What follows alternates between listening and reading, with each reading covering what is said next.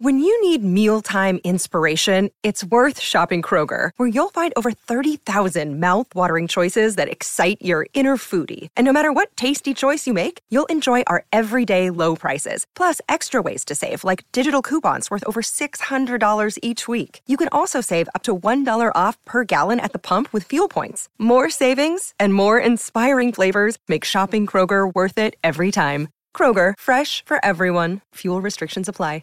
Si estás buscando un buen podcast de análisis y debate en tu idioma, te invito a que escuches Pulso y Péndulo. Yo soy Carlos Curbelo. Y yo soy Fabiola Galindo. Todos los jueves analizamos temas de actualidad en Estados Unidos y Latinoamérica. Fabi y yo no siempre estamos de acuerdo, pero sí tenemos un objetivo común. Queremos servir como antídoto contra las noticias falsas y la polarización. Pulso y Péndulo. Busca nuestros episodios en Apple Podcast, Spotify o en tu aplicación favorita. La verdad solo era el principio. Calle 13 estrena la segunda temporada de Cóndor, un adictivo thriller protagonizado por Max Irons. Joe Turner se ve obligado a volver a la hermética comunidad de la CIA en Virginia para encontrar al traidor ruso y enfrentarse a los demonios de su pasado. ¿Por qué me estás siguiendo? Trabajo con tu tío Bob. Dice que te hace muy bien a un topo dentro de la CIA. ¿Por qué has venido a verme? Mi tío no se ha suicidado. Seguramente el topo ha tenido alguna cosa que ver. Por eso voy a por él. No te pierdas el estreno en exclusiva de la segunda temporada de Cóndor en Calle 13. El próximo 16 de junio con un episodio doble y después de su emisión vuelve a disfrutar de la serie en los servicios bajo demanda de los operadores hasta el 12 de octubre.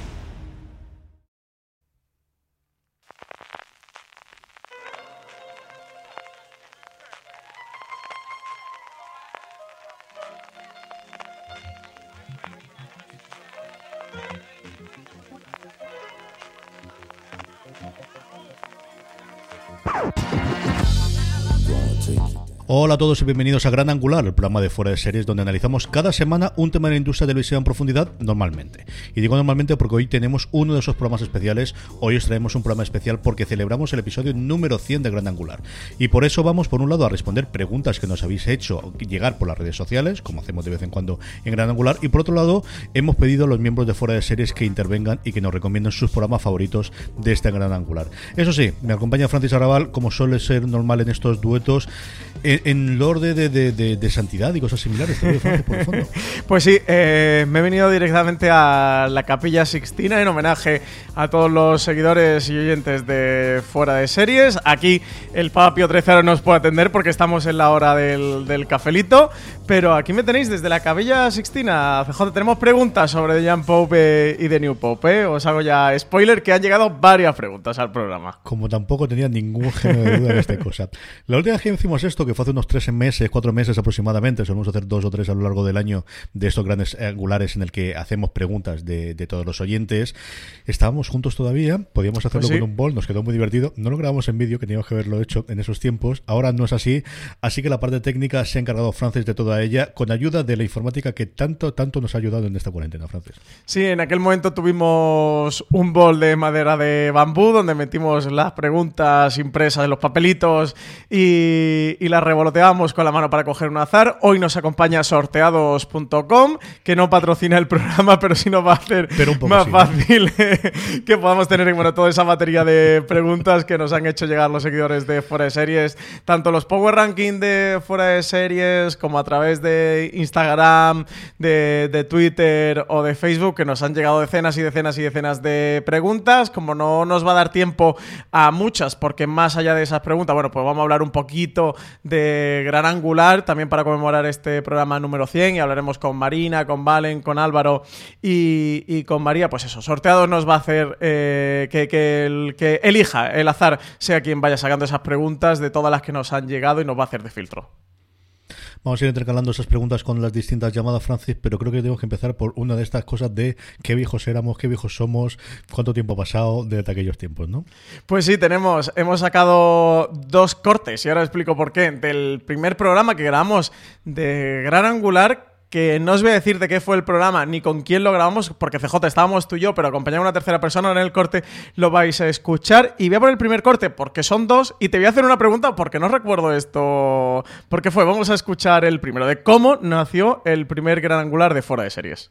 Estamos de estreno en Fuera de Series. Eh, lo que vais a escuchar a continuación es el primer episodio de Gran Angular, un programa quincenal en el que vamos a analizar en profundidad un tema de actualidad en el mundo de las series. Eh, para aquellos que llevan más tiempo siguiendo Fuera de Series, es algo similar a lo que hacíamos en su momento Francis Arrabal y yo en Crossover.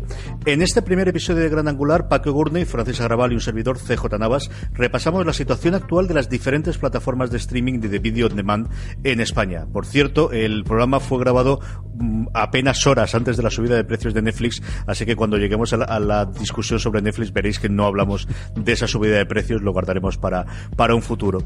Como os decía, Gran Angular va a tener una eh, periodicidad quincenal y será publicado los martes alternos. El próximo martes tendremos un nuevo estreno con la vuelta de Jorge y de Don Carlos a la parrilla de fuera de series, pero eso será la semana que viene. Os dejo ya esta semana con el episodio inaugural de Gran Angular. Como ves, CJ, hay cosas que no cambian nunca, que eran los troleos históricos que siempre han hecho los grandes angulares, que la actualidad y la información ha esperado a que grabemos un programa para media hora después que todo cambie y nos deje bien el, programa.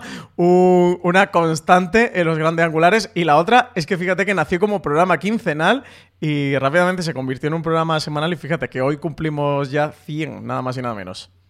La parte del quincenal no sabría decirte en absoluto. Yo sí, al final es estas cosas, ¿no? Tú echas la vista atrás y no sé realmente, salvo que tú lo hayas escrito en el diario, no te acuerdas. Yo sí que sé o, creo saber el, origen del Gran Angular era lo que te comentamos ahí, es el poder hablar en profundidad de, temas que al final, fuera de seres clásico o en streaming, que ya estábamos haciendo tú y yo en esa época cuando estábamos publicando, el primero se publicó en 2017, eh, en octubre del 2017.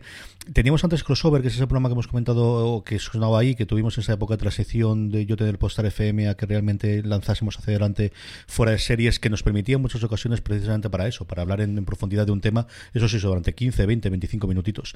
Y aquí tenemos a Paco Gurney hablando un poquito de la parte tecnológica. Yo no recuerdo si es porque fue la llegada de Sky, estaba mirando si era HBO, pero HBO llegó un año anterior, si fue por la llegada de Sky o exactamente qué, y queríamos hacer, o había, habíamos tenido en el grupo de Telegram, es posible, eh, alguna debate acerca de cómo funciona HBO, cómo funcionan las otras plataformas, al Chromecast para arriba, Chromecast para abajo, y creo que es cuando hicimos un poquito de recopilación de cómo estaba tecnológicamente, más allá del contenido que habitualmente hablábamos, las plataformas, eh, pues eso, hace ya un poquito de tiempo, hace 100 episodios. Sí, aprovechamos justo eso, fue con, como fue este primer gran angular con todo el desembarco de plataformas, Sky creo que justo llegó esa semana, la semana de antes, lleva poquitos días, ¿eh? Y aprovechamos para hablar de, ya teníamos en aquel momento Amazon Prime Video, Netflix, HBO España, Filming, recuerdo que también hablamos un poquito de Rakuten, allá donde se haya quedado, porque desde el 17 de octubre de 2017, que fue eh, la fecha en la que tuvo lugar este programa, pues las cosas han ido cambiando y han ido evolucionando mucho. Y no recuerdo el porqué de esta intro, CJ, porque luego está la introducción eh, del programa donde está ya, donde estamos Paco y yo. Mira, que te la voy a poner y la escuchamos. Estás escuchando Fuera de Series con CJ Navas. Pues como decimos en la introducción, este es un programa nuevo, un estilo nuevo, una cosa nueva que llevamos mucho tiempo queriendo hacer en Fuera de Series, que es dedicarle un poco de tiempo a esos temas principales, esos temas en los que sean streaming, sean Fuera de Series tradicional, nunca tenemos demasiado tiempo para hablar de ellos y hemos decidido llamarle Gran Angular eh, y lo tendremos de forma regular, falta ver si cada mes o cada 15 días y para el primer Gran Angular, para el primer eh, entrada en el análisis profundo de alguno de los temas, tengo eh, el verdadero placer de tener al otro lado de la línea de Skype, que al que rezamos desde ya para que nos respete, a Paco Gurney. ¿Cómo estamos, Paco? Muy buenas, CJ. Pues aquí, estupendamente. Y como siempre, mi compañero en andanzas en estas cosas, Francis Arrabal. ¿Cómo estamos, Francis? Pues muy bien. ¿Y tú qué tal, CJ? Pues con muchas ganas de, hacer esto, porque además tú y yo llevamos hablando meses de, intentar hacer un programa que en media horita, tres cuartos de hora, nos permita hablar de, esos temas importantes, de los que con cinco o diez minutitos en cada uno de los programas no nos pues así empezó el primer gran angular. No sé por qué le grabamos una previa y eso no estaba ya dentro del programa. No, lo recuerdo, no sé por qué fue. No Me ha sorprendido al escucharlo. esa semana siendo la fecha ahí fue más o menos cuando hacía de Ringer y, Bill Simmons hacía ese tipo de cosas, pero normalmente la graba posterior. ahí lo que me, lo que me extraña es, porque yo digo, tal y como he dicho en la traducción, podría ser, Dios sabe, estas cosas se te olvida. Eso sí, lo que me llama la atención es seguimos rezando a Skype durante todas las veces para que no nos cuelgue y no tengamos problema y podamos hablar de ello. Y sí, a lo tonto, lo tonto es lo que comentamos y luego ese eh, optimismo mío de que íbamos a hacer esto en 25 o 30 minutos, que en esa época tenía más sentido. Que día de hoy en el que ya tenemos los programas que tradicionalmente van de, 45 a 50, pues tiene más sentido que tengamos la duración actual. Pero sí, al final la verdad es que el, formato estaba bastante claro y era hablar de un tema en concreto y desde el principio lo mantuvimos así, Pues sí, pues sí. Eh, también tenemos que decir que hemos mejorado mucho la calidad del audio, ¿eh? porque mal, qué mal se me escuchaba a mí, se me escuchaba el sonido ahí de, Skype, entiendo que, que, la pista sería la que tú grabaste de mi, de mi Skype, que yo no grabaré con Audacity porque se escucha un poco regular. Eh, teníamos mejor calidad de lo que tenemos en ese programa. Eh, pues nada, pues así nació el primer gran angular, CJ. Y hoy ya nos enfrentamos al número 100. Tengo por aquí un porrón de preguntas en el sorteados. ¿Quieres que le dé ya caña a la primera? Dale, sí, vamos para allá. vamos a dar el botón aquí, el a ver, primera pregunta. Juan Fernández, que nos ha escrito por Instagram, dice un saludo amigos. Desde que os conocí me tenéis enganchadísimo a vuestros podcasts. Seguís, seguid así, creando adictos. Pues nada, ese es el comentario. Esta pregunta es fácil de responder. esta ha sido bastante fácil de responder, sí. Gracias, muchas gracias. Pues sí. Lo hacemos por ti. Pues sí, eh, pues muchísimas gracias, Juan, muchísimas gracias. CJ, segunda pregunta. Eh, Mikol, eh, que nos escribe también por Instagram, nos dice: ¿Qué plataforma, esta sí que es más compleja, ¿qué plataforma creéis que se podrían fusionar o desaparecer? A ver, de todo lo que hay a día de hoy, yo creo que lo que es más fácil que desaparezca CBS. Vamos a ver, España no sé decirte. Yo creo que Filming podría ser una cosa muy golosa para alguien que lo comprase, pero no creo que nadie vaya a comprar un catálogo solamente español si no tiene más peso europeo. Pero podría ser una opción. O sea, en algún momento dado Amazon Prime Video comprase Filming, lo que pasa es que creo que tiene un cariz algún movimiento empresarial tendría que ser demasiado interno que desconozcamos o alguna necesidad de alguno de los socios de salir si tiene participación, que yo creo que no, porque la situación accionarial de Filming tampoco lo conozco, más allá de, de Ripoll como cara visible. ¿no? Esas partes interiores de la empresa uno nunca sabe cómo están y si hay otro tipo de socios que quisiesen vender en un momento dado, yo creo que sería una opción que podría tener. A nivel internacional, la que todo el mundo se está rifando y todo el mundo está hablando, con diferencia es CBS All Access. Al final CBS All Access parece que va a cambiar de nombre, que va a tener un nodo distinto y sí que hay posibilidades, es decir, si tiene que haber fusiones, que yo entiendo que tiene que haber a dos, tres, cuatro años vista. No sabemos si la COVID-19 lo que va hacer es acelerar eso o retrasar y que todo el mundo se, calme. Yo si que apostar por algo, apostaría porque se acelere.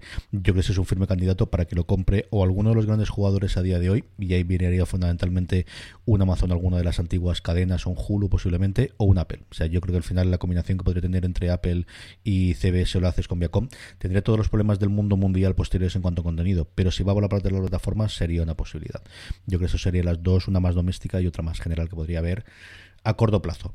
Dicho eso, yo creo que a dos o tres años, cuando la gente empiece a hacer números a ver si les sale por el número de suscriptores, vamos a tener mucha gente que se rife, mucha gente que se quiera vender al mejor postor, igual que vamos a tener una venta a, terceros nuevamente del contenido propio. Sí, que ver cómo va a evolucionar todo esto. Creo que es algo ahora muy difícil de prever porque justo venimos de un 2019 donde ha habido muchos movimientos precisamente de fusión y de compras y ha estado todo el tema de AT&T con Time Warner, ha estado toda la parte de Disney con, con Fox, está todo lo de Hulu y lo de FX de por medio. Más allá de todas estas cosas que sabemos que van a pasar o es previsible que, mm, que pasen, la verdad es que estaría contigo con lo de CBS All Access. Es la única que veo a día de hoy como posible fusionamiento. Hay que ver también lo que ocurre dentro de la compañía con todo el tema de, de Showtime. Y a desaparecer, es que acaban todas de, de, nacer o están naciendo, como mm. Peacock dentro de NBC Universal, que también está todo el tema con Sky, de qué es lo que va a ocurrir porque pertenecen a la misma compañía que es Comcast. Así que ahora mismo desaparecer no veo ni a un Netflix, ni a un HBO Max, ni a un Apple TV Plus, ni a un Disney Plus, ni nada desapareciendo, pero es que se acaban eh, de montar. Es que han surgido en el último año. Eso en cuanto a plataformas, porque sí es cierto que nivel de estudios, y tú lo comentaste hace un par de streaming, por un lado está Sony, que es la gran incógnita, porque es mm. la última gran productora que queda sin una plataforma directa, lo cual a lo mejor a dos años es lo mejor que te pueden tener, porque pueden vender a cualquiera, mientras que el resto de las grandes productoras están cerrando mucho el círculo de lo que pueden vender. Y luego el que siempre ha salido con un millón de novias es Lionsgate barra Starz. Aquí conocemos Star Play y le estamos hablando muy bien porque están trayendo cosas muy interesantes. Tiene una producción lo suficientemente interesante para que alguien que tenga poco contenido, como especialmente Apple de nuevo, eh, porque también se rumoreó en un momento dado que podrían comprarla, eh, pudiese hacerla. Y además yo creo que es un tipo de series que a la Apple que ahora estamos viendo que hay, no la que nos vendieron al principio que iba a ser un Disney afeitado, sino la que estamos viendo el tipo de series que hace, yo creo que el tipo de series de Star le podría funcionar. Quizás es un poquito mm, la parte de sexo un poquito más complicada para el tipo de cosas que hace Apple, pero yo creo que eso podrían limitarla. Es la única que hay, pero se le nos ayuda a las plataformas. En cuanto a fusión de plataformas, lo que he comentado previamente. Sí, sí, sí. Yo estoy totalmente contigo eso. Veremos a ver, pero creo que es algo que vamos a ver más de cara al año que viene. Hay que ver también todo esto de la COVID-19, cómo afecta o puede afectar a plataformas y a los estudios y a las major, pero eso es algo que creo que si hay algo podemos intuir más en 2021-2022 que a lo largo de este 2020. Vamos con la primera llamada. Tenemos a Marina Such, a la cual todavía no he hecho nada, pero vamos a cantar. No, porque la tenemos de fondo y ya me está oyendo. Ah, señor, si no iba a hacer esto de contarle. ¿Sabes, ¿Sabes lo que soy? ¿Sabes cuál es su día? Así que en cuanto entres, lo que tengo que hacer, Francis. Así que, Marina Such, ¿cómo estamos? Muy buenas. Eh, que digo que es la segunda vez que a CJ le ha pasado hoy esto, ¿eh? De, venga, venga, que voy... No, hoy no puedo, no puedo, no puedo dar la sorpresa. Dos veces, vaya. Segunda vez. Vamos para allá, Francis. Cumpleaños feliz. Cumpleaños feliz. Te deseamos, Marina, Such. Cumpleaños feliz. ¿Cómo llevas el día, Marina, todo esto? Eh, yo, eh, bien, bien, con, eh, con trabajo, aquí viendo, viendo screeners, como una loca, porque de repente parece que otra vez todo el mundo se ha vuelto loco a mandar screeners. Así que ha sido mi regalo de cumpleaños de hoy. Esperemos que por lo menos sean buenas, ¿no, Marina? Eh, no sé, por lo menos he visto he visto una que a mí me ha gustado mucho, que ya hablar, que yo creo que ya hablaremos de ella en unos días, más o menos. Marina, una de las cosas para las que hablábamos es por la intervención en. Eh, bueno, eh, hemos cumplido estos 100 años en Gran Angular, de los numerosos de los 100 años, CJ, 100 años en Gran Angular, hemos cumplido. 100 programas, no sé dónde estoy al mismo tiempo. Marina, ¿cuáles recuerdas tú con especial cariño? ¿Cuáles recuerdas tú que, te haya gustado especialmente de los que has intervenido? Eh, pues yo estaba, me estaba acordando yo que los de los de repasos del año siempre suelen, siempre suelen ser eh, interesantes porque acaban saliendo acaban saliendo cosas que no te acordabas o te acabas recordando series o no sé, tendencias que han pasado en el año que no que no tenías muy muy localizadas y que luego una vez que lo ves así todo en plan panorámico eh, aparecen de repente resulta, resulta más curioso. Y mm, sobre todo eh, eh, creo que de los que más me han gustado así de participar y creo que quedaron bien fue uno que hicimos hace tiempo eh, María Santonja, Adrián Izquierdo y yo sobre mujeres en las series, que era un poco hablando, pues bueno, cómo había cambiado cómo había cambiado la manera de presentar personajes femeninos e historias que se consideraban habitualmente de mujeres, entre comillas. Y esos dos que hicimos entre Francis, Álvaro Nieva y yo sobre cómo funcionaban los junkets de prensa y los screeners, porque salieron algunas anécdotas, paca, eran, divertidas. Tengo que volver a hacer algún programa de eso. Sé que, además recuerdo esos tres que ha mencionado Marina. Eh, fueron bastante pronto los grandes angulares. Está entre los 20 primeros programas o, o, algo así. De hecho, cuando grabamos con Álvaro Marina, Álvaro todavía no estaba en Fuera de Series, no estaba con nosotros. Fue cuando empezó a colaborar con Fuera de Series a grabar podcast, pero todavía no se había integrado en el equipo de Fuera de Series. Y molaron mucho. ¿eh? Tenemos que buscar algún tema así más, Marina, que, que cotilleemos, que contemos cositas de estas que nos pasan de puertas para adentro. De batallitas del abuelo, como quien dice. Querida Marina, por muchos años más y que nosotros lo veamos, un beso muy fuerte y seguimos con nuestro repaso de las preguntas, Francis. Hasta luego, Marina, un besito. Chao, chao, hasta luego. Francis, cuéntame más preguntas. Pues tenemos por aquí, eh, más que series, nos dices de Twitter, ¿tenéis información de alguna plataforma de streaming que vaya a llegar pronto a España? Ya sabes que el tema de las plataformas es candente y fíjate, las primeras preguntas ya van en torno a todo esto. CJ, ¿alguna cosita, alguna información que tengamos que podamos contar? Noticia cero y si no lo podríamos contar tampoco pero decíamos. Así que es mejor porque si como no sabemos nada podemos lucubrar libremente y no hay ningún tipo de problema, ¿no? No lo tengo nada claro. Yo creo que CBS al final sí que de una forma eh, explícita en la última presentación trimestral dijeron que su idea es tenerlo de una forma internacional y de igual forma Disney lo hizo, lo, ha hecho ya en varias ocasiones en las presentaciones de resultados, que su idea es llevar a Hulu más allá de las fronteras americano-canadienses. Esas dos son las dos cosas que están claro. Yo creo que la otra tercera, lo comentábamos antes, es qué ocurre con Sky con el tema de Peacock. Del todo el tema del catálogo de NBC, si eso desembarca como tal en España, evidentemente no este año que todas las licencias están vendidas internacionales, pero así a dos o tres años vistas, si, el, si la idea de, Comcast eh, es aprovechar desde luego esa cabeza de, puente que tiene en el Reino Unido principalmente, donde Sky es un monstruo, de verdad, Sky es mucho más incluso que Movistar Plus, porque además es Movistar Plus teniendo los derechos de HBO, o sea, ese es el nivel que tienen allí ellos, más el fútbol, más toda la parte que tengan. Eh, si eso lo utilizan para España para traer alguna de las cosas, puede ser. Yo creo que Sky está en España en una tierra de nadie, es un nombre conocido, pero sobre todo para británicos, pero tampoco tal, pero sí el equipo ciclista, pero este tipo de cosas, esa es la que puede ser. Y luego internacionalmente. Si estás buscando un buen podcast de análisis y debate en tu idioma, te invito a que escuches Pulso y Péndulo. Yo soy Carlos Curbelo. Y yo soy Fabiola Galindo. Todos los jueves analizamos temas de actualidad en Estados Unidos y Latinoamérica. Fabi y yo no siempre estamos de acuerdo, pero sí tenemos un objetivo común Queremos servir como antídoto contra las noticias falsas y la polarización. Pulso y péndulo. Busca nuestros episodios en Apple Podcast, Spotify o en tu aplicación favorita. Here's to the great American settlers. The millions of you who settled for unsatisfying jobs because they pay the bills. Of course, there is something else you could do if you got something to say. Start a podcast with Spreaker from iHeart and unleash your creative freedom. Maybe even earn enough money to one day tell your old boss, hey, I'm no settler, I'm an explorer. Spreaker.com. S P R E A K E R. Hustle on over today.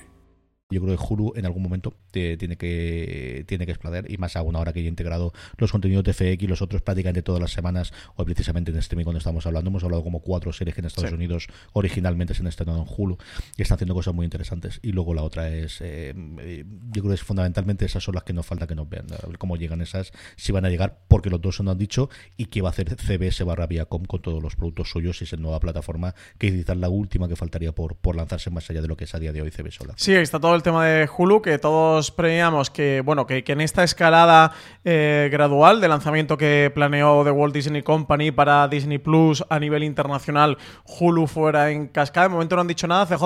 No sé si precisamente todo el tema de la COVID y cómo Disney, como compañía, se ha podido aferrar un poquito a Disney Plus como tabla salvavidas en un momento en el que los cines han cerrado y que sus parques temáticos y sus líneas de crucero han tenido que cerrar. Si esto va a provocar el adelantamiento del lanzamiento de Hulu, desde luego sería muy buena noticia. A día de hoy no hay ningún rumor, ningún movimiento. Yo sí que estaba recordando eh, los rumores estos que hay CJ de internacionalización de BritBox o del BBC Player, de la expansión internacional del, vídeo bajo demanda de BBC, que sí que existe eso en Estados Unidos. Tienen esta especie de acuerdo con AMC, ¿no? Y tienen eh, lo de BritBox y se rumoreaba de que podía expandirse a lo largo y ancho de Europa. No tiene fecha y bueno, son comentarios que, se están moviendo a nivel muy interno. Por aquí mm, sí que conocemos nosotros una cosa de fusioncita que no es pequeña, pero funcioncita, pero no la podemos decir por lo que decía CJ, porque si no, nos la cargamos.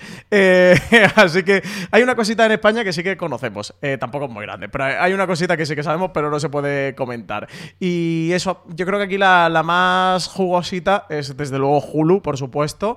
Eh, aunque afortunadamente la mayoría de series de Hulu FX y demás nos terminan llegando a través de HBO España u otros mm, jugadores del streaming, como puede ser Cosmo tenía Harlots, que se anunciaba esta semana que se cancelaba, eh, Stars Play tiene The Great, esta serie de Catalina la Grande, así que afortunadamente las series de Hulu llegan. Tenemos Solar Opposites, la serie esta de animación de Justin Roiland con el creador de Lower Decks, de Star Trek, que es así que se ha estrenado en Estados Unidos y de momento no, no ha llegado, a ver si lo anuncian pronto, pero bueno, afortunadamente, aunque no sea con la marca de Hulu, sí que es verdad que, que sus series vienen o suelen venir en su mayoría. Sí, un Hulu que está haciendo muchas cosas más allá de series, que está haciendo Normal People es la otra que, faltaría por estar aquí, desde que luego la crítica ha hablado mucho y yo creo que va a tener bastantes nominaciones por lo que he podido oír sobre ella en, en los próximos semi, a ver si realmente es así, es la nueva comedia o, el nuevo tipo de serie en que se vuelvan locos ellos, mm. pero está haciendo muchas más cosas más allá de series, es que tiene realities también, es que tiene muchos stand-up, está empezando a tener mucho documental, es decir, no llega a ser Netflix en cuanto a volumen, porque nadie es Netflix en cuanto a volumen, pero en eso está. O sea, si al final combinásemos eh, Disney Plus y, Hulu, que en Estados Unidos es factible, que al final siempre las tratábamos todas independientes, pero recordemos que en Estados Unidos hay un bundle entre SPN, que es el canal de deportes, que no tiene el deporte premium, por así decirlo, americano, pero sí un deporte secundario y es un canal interesante de ver los afinados, especialmente, por ejemplo, fútbol, del fútbol europeo, que es donde está emitiendo casi todas las cosas suyas, junto con Hulu, con, con, con Disney Plus. Es un bundle, no sé en cuánto suscriptores estarán, pero que está disponible dentro de Hulu, que también funciona como plataforma eh, o como agregador en su momento. Es decir, tú te puedes suscribir a HBO a través de Hulu, de hecho, incluido ahora HBO, Con Max. HBO Max. Te puedes suscribir a Star Play a través de Hulu, te puedes suscribir a Show también a través de Hulu. No tiene tantísimos canales como una Amazon o como una Apple en Estados Unidos, pero los tiene. Tiene varios y tienes también la televisión en directo. Igual que YouTube en Estados Unidos, tienes la posibilidad de pagar, creo que son 40 o 50 dólares al mes y tener televisión en directo con todos los canales eh, habituales que tengas en directo para ver fundamentalmente el deporte, el fútbol americano, el baloncesto, lo que corresponde cuando vuelvo al deporte. Ahí, ahora, ¿qué decías esto de la cantidad de contenido que tiene Hulu? Tiene una cosa fina, fina de, cachorretes, eh, que para amantes de, animales y de los puppies varios es, pero fina, fina, ¿eh? Y es verdad que tiene mucho contenido y mucho eh, reality, ¿no? Y mucho factual y demás y cosas que, por ejemplo, le han comprado Variety, de cosas que en su momento tenía en YouTube y que de repente hacen, y cosas, por ejemplo, con, con Bon Appetit, que es un eh, web publicación americana sobre eh, cocina, tiene cosas rarísimas que en su momento hicieron para la publicación, que es mm, los distintos tipos de corte que sale a partir de un animal, o cómo se hace una determinada masa madre, ahora que hemos estado todos locos haciendo pan dentro de la COVID. Es decir, tienen ese tipo de programas que no son los que habitualmente pensarías, que tienen cabida en un Netflix, pero no en mm. otro tipo de plataformas, ni siquiera un HBO, por mucho HBO más que tenga a día de hoy. Y yo creo que esa es la parte que están intentando crecer dentro de Hulu de que tengas cualquier cosa. Tiene una interfaz que están intentando cambiar y ahí intentaron ser los modernos y los distintos y al final la realidad ha demostrado de no, tío, aquí no hay que reinventar la rueda, aquí hay que ser lo más parecido a Netflix. Y si luego quieres jugar con que además del algoritmo nosotros tenemos gente que te recomienda, vale, eso está bien, pero no me quites el carrusel que todo el mundo sabemos con lo que hay y la interfaz hayan hecho un pequeño giro de, de 180 grados después de la actualización y todavía no está en todos los lugares, pero sí están volviendo a un sistema más tradicional del carrusel con las imágenes de un sitio para otro que estamos acostumbrados en todas las plataformas. Esa, desde luego, es, una de las importantes. Más preguntita, Francis. Pues Charlie Sogor, desde Twitter, nos pregunta si tenemos series fijas para comer, cenar o merendar, que cuál es nuestro must para comer. Mm, pues muy poquita cosas. Tú sí que eres mucho más dado a comedias esas. Yo siempre cuento como mi tío José Antonio, sí o sí vea comiendo todos los santos días dos episodios de Big Bang Theory, da lo mismo la Religiosamente, ¿no? no hay ningún falta. tipo de problema. Esa ahorita es ahí. Yo solemos comer sin eh, la televisión, con mucho con el iPad y cosas por el estilo. Sí estoy intentando los medios días entre que acabo de comer y antes de que me pongo otra vez, ver si no uno completo, si al menos medio episodio de Billions, porque estoy intentando ponerme al orden y hacer yo sí es cierto que las series que me gustan muchísimo me apetece verlas en pantalla grande, en la tele, tranquilo por las noches, lo cual en verano y con las crías a punto de terminar el colegio y controlar lo que esta es absolutamente imposible porque empieza a acostarse a partir de las 10. yo empiezo a decirle que a las 9 y media. Entonces a las 9 y media suben. Entonces bajan tienen un problema. No sé lo que ocurre. Entonces, a las 10 te baja una que ha venido el muruso, o que ha venido el león de la metro a comerle, o que Dios sabe qué. Y entonces juegan, y entonces una baja, y entonces tiene que ir al aseo, y entonces va a coger un vaso de agua, y entonces no sé qué. Con lo cual, hasta los y flautas, hasta las 10 y pico largas no se cuestan. Si en ese momento es el momento que. Si yo he logrado cenar antes con Lorena, tira que va, si es ese momento que cenamos, al final veo mm, dos cositas y, hmm. un miau y poquitas cosas más. Así que la que ahora tengo como fija es Billions, y luego los estrenos de la semana, eso sí. La primera que veo, pues cuando se emitía lo que hacemos en las sombras es lo que hacemos en las sombras. Las cuatro o cinco que tengo ahí, los lunes, por ejemplo, el programa de John Oliver en HBO, es el programa de, de John Oliver. Y así más o menos, cuando estaba The Good Fight, The Good Fight, y poquita cosa más. Eso es lo que habitualmente tengo. Pues yo sí soy muy de ponerme series para comer y además siempre aprovecho que sean comedias por la duración. Eh, aquí voy a contar un, secreto que no es mío. María, perdóname, pero María Santonja no se pierde una siesta. Así venga la policía o la Guardia Civil a derribar la puerta. Viene solo algo al gusto. Totalmente. Eh, tiene guasa que el andaluz sea el que nos echa la siesta en esta casa, pero contra luchando contra los estereotipos. Eh, Entonces, lo que, lo que hacemos siempre comiendo, bueno, como al final comemos en 15, 20 minutos o algo así, pues. Y, hay que maximizar e, en esta vida nuestra que tenemos el tiempo. Siempre vemos un episodio para comer al mediodía y otro para cenar. La que se ha convertido en nuestra serie, en nuestro más de, para la comida, ya sea al mediodía o a, la, o a la cena, es The Office, que la estamos viendo desde el principio. Yo la vi en su momento, para aquel 2005, 2008, 2010, cuando se emitió The Office la americana, pero María no la había visto y la convencí de ver algún episodio porque eh, echábamos en falta tener comedias y fue cuando acabamos Mythic Quest, todavía no se había estrenado la segunda temporada de lo que hacemos en las sombras, pilló con todo este tema del confinamiento y, le dije, oye, probamos con algún episodio de Office, yo creo que te va a gustar mucho y si te engancha, pues continuamos con ella. Y la serie que estamos viendo y la compatibilizamos con esas comedias que se van emitiendo semana a semana, eso en su momento Mythic Quest, las últimas han sido Ricky Morty o lo que hacemos en las sombras, si hay episodio de estreno vemos esa sin duda y si no, pues ahora la que estamos viendo es The Office, que ya vamos, creo que vamos, vamos a empezar la cuarta temporada. Y eso, es la que, la que estamos fija, la que estamos abonada, porque los cuarenta y tantos, 50, 60 minutos. A María con la siesta se le hace un poco larga, se suele quedar dormida, así que mejor comedia. Y para la cena sí que a veces, como ya continuamos la noche, pues sí que solemos ver alguna serie de, más larga duración o vemos un The Office cenando y luego nos ponemos un, eh, episodio. Pero vaya, normalmente por la noche sí que suele ser ya una serie de, duración más larga. Así que sí, yo sí que tengo series ¿eh? para, para comer. En su momento fue Parks, CJ, que como tú no habías recomendado tanto y estoy moviendo Parks o The Good Place, es otra de la que hemos estado viendo para comer y eso. Ayuda mucho, facilita, bien sea los episodios semanales, porque nos guardamos la comida ese día, es esa serie, que a mí me parece un rito súper chulo, eh, que cada vez con los lanzamientos de las temporadas completas más van desapareciendo, pero qué guay es tener que el jueves es la comida con lo que hacemos en las sombras o el o X día era el de Mythic Quest y, y a mí sí me gusta, es una tradición me parece bastante, bastante, bastante guay. Si estás buscando un buen podcast de análisis y debate en tu idioma, te invito a que escuches Pulso y Péndulo. Yo soy Carlos Curbelo. Y yo soy Fabiola Galindo. Todos los jueves analizamos temas de actualidad en Estados Unidos y Latinoamérica. Fabi y yo no siempre estamos de acuerdo, pero sí tenemos un objetivo común. Queremos servir como antídoto contra las noticias falsas y la polarización. Pulso y péndulo. Busca nuestros episodios en Apple Podcast, Spotify o en tu aplicación favorita.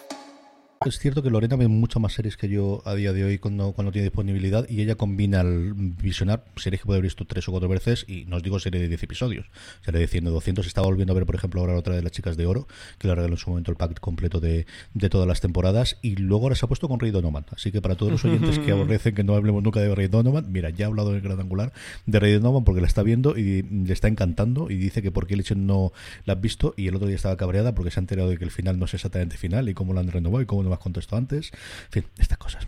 ¿Qué es lo que ocurre? Seguimos con nuestras, ahora no preguntas en nuestra llamada, y es que después de tener a Marina Sus, tenemos a Valentina Morillo con nosotros. Valentina, ¿cómo estamos? Muy bien, vosotros, ¿qué tal? Pues aquí celebrando los 100 episodios de Gran Angular de, este formato curioso en el que tú has intervenido más de una vez también, Valentina. Pues alguna que otra, sí. Conservo buen recuerdo, como diría alguna, de Paquita Sala. Cuéntame de todas esas intervenciones, Valentina, ¿cuáles recuerdas con más cariño?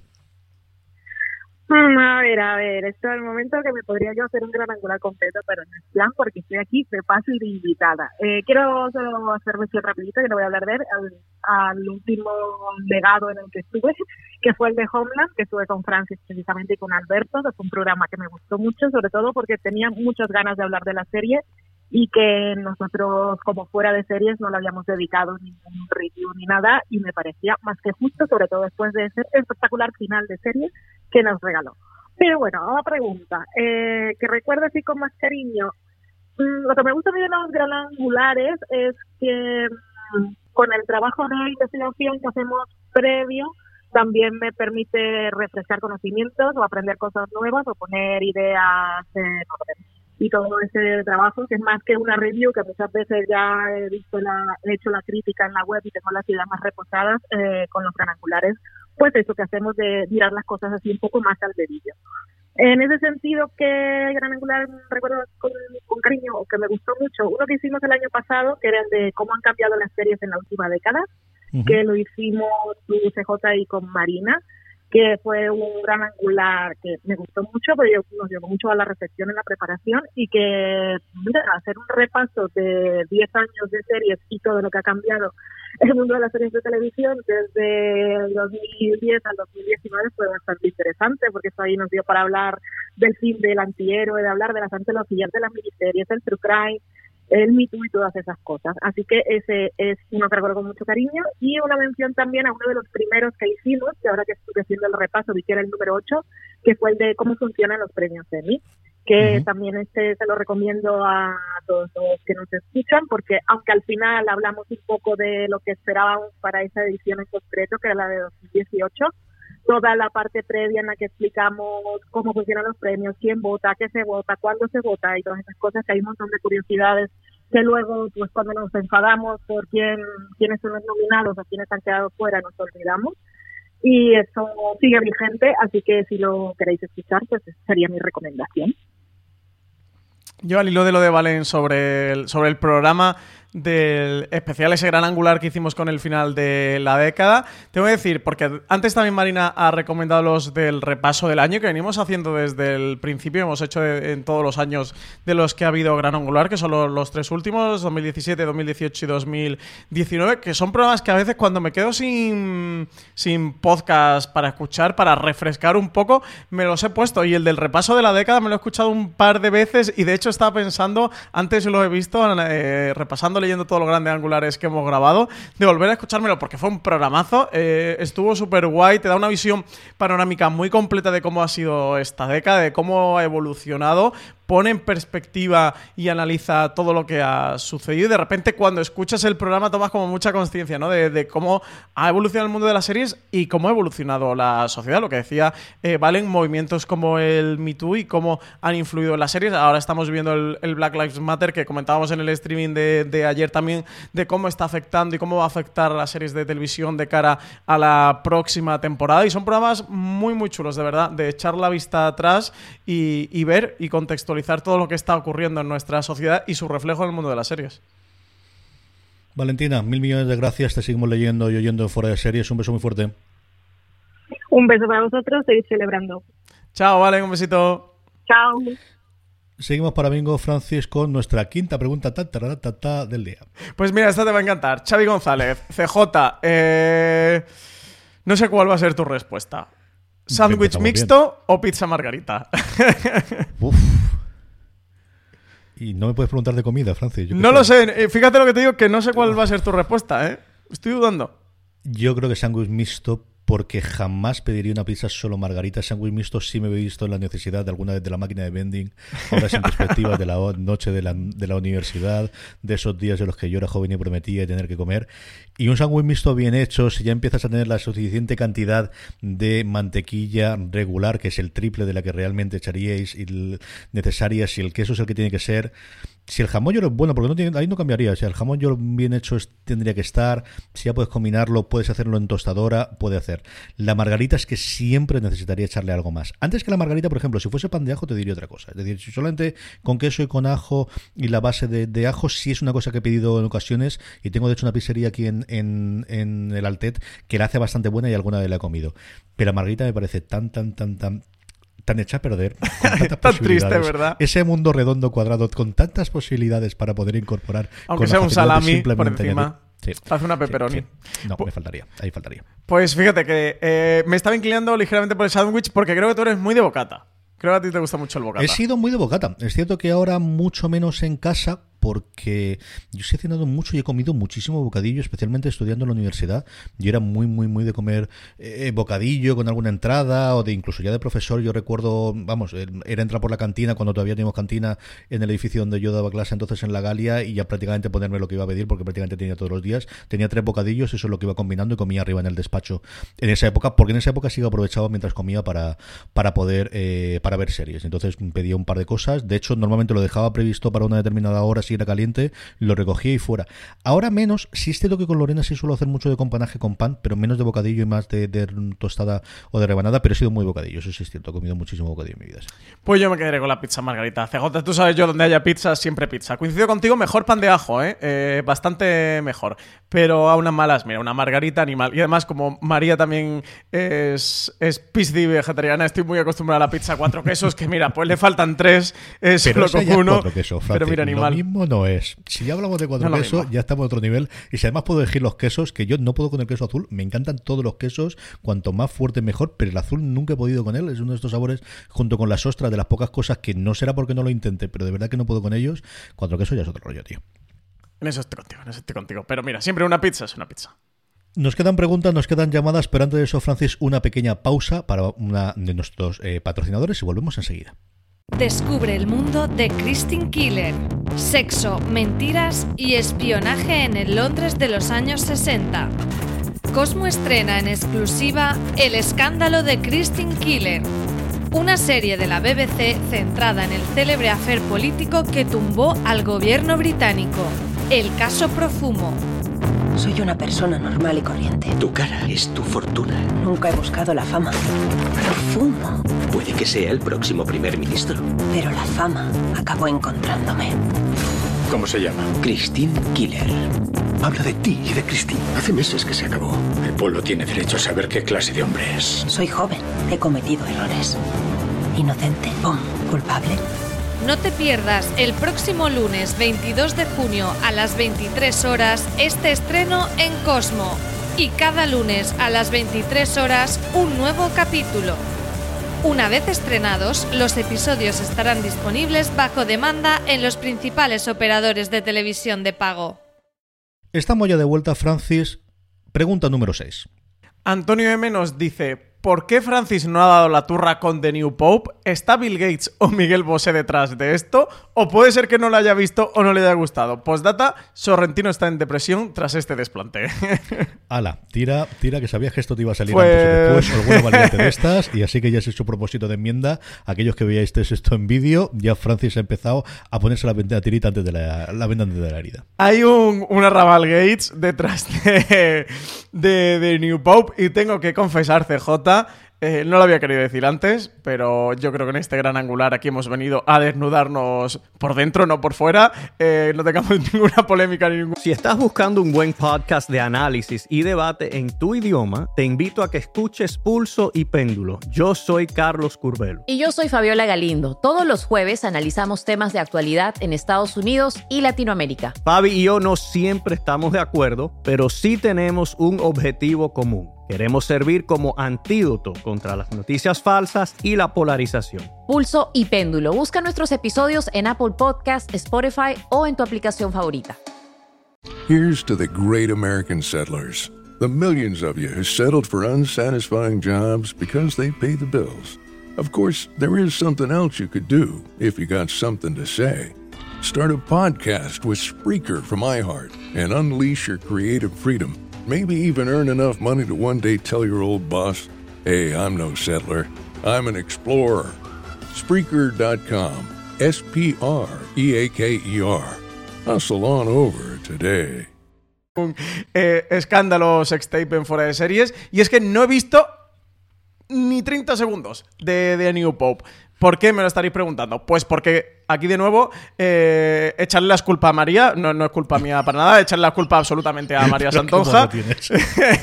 y es que ella quería ver la, la segunda temporada conmigo. La primera, creo que ya le falta la mitad o algo así para verla. Y antes de que se estrenara dije, oye, a mí no me importa volver a verla, la vemos entera, porque si te queda hasta mitad hace ya un año y medio, es crimen y castigo eh, ver los cuatro o cinco últimos episodios ahora con el tiempo que ha pasado. La volvemos a ver entera y nos ponemos con The New Pop.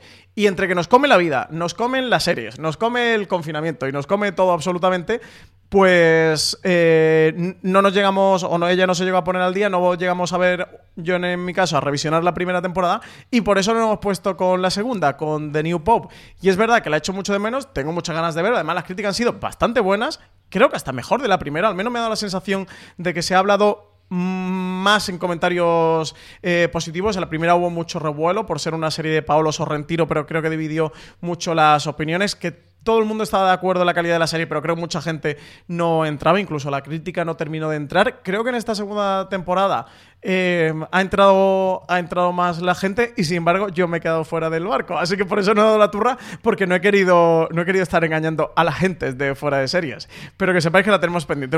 Es una de las tareas que tenemos este verano. Aprovecharé para dar la turra, porque encima CJ eh, no querréis ver me a mí eh, revisionando la primera temporada y viendo la segunda en maratón, es decir, concentrada la dos y en pocos días. Pero esa es la realidad. Eh, de nuevo, oyentes, la culpa es de María Santonja, le escribís en Twitter, arroba María barra baja Santonja, y os desahogáis con ella. Ah, yo creo que un par de cositas que podemos comentar. La primera es, se ha hablado mucho más, al menos en los medios americanos, porque se estrenó antes. El gran problema que tuvo en su, en su momento de Young Pop es que se estrenó casi nueve meses después de estrenarse originalmente en Italia y ya habían llegado todos los memes, o sea, absolutamente todos los que habíamos visto del nuevo Papa, de cosas similares a Estados Unidos, habían hecho risas sobre ellas y no habían visto legalmente la serie. Y ellos allí, de verdad, que esas cosas, desde luego los críticos también lo mantienen y, ocurre. Este se estrenó, si no en simultáneo con el estreno aquí en España y en Italia, sí que este mucho más pegado, que yo creo que sí. Y tuvieron sí, este sí que fue en simultáneo, sí y ya tenían lo anterior. Y luego a línea de estas, yo creo que eso es algo que todo nos ocurre, ¿no? El hecho de que si somos más de, de una persona, ahora que además hay estas opciones para ver las cosas simultáneamente con cuatro o cinco amigos que empiezan a tener varias plataformas. Hulu, por cierto, creo que lo ha incorporado ahora en Estados Unidos la posibilidad de, si todo el mundo tiene la suscripción, ver la serie conjuntamente. Mm, no podemos hacer. A mí, además de eso, me ocurría durante mucho tiempo de series que me habían mm, fascinado y me habían gustado muchísimo en sus primeras temporadas y que luego me costaba muchísimo empezar con las segundas.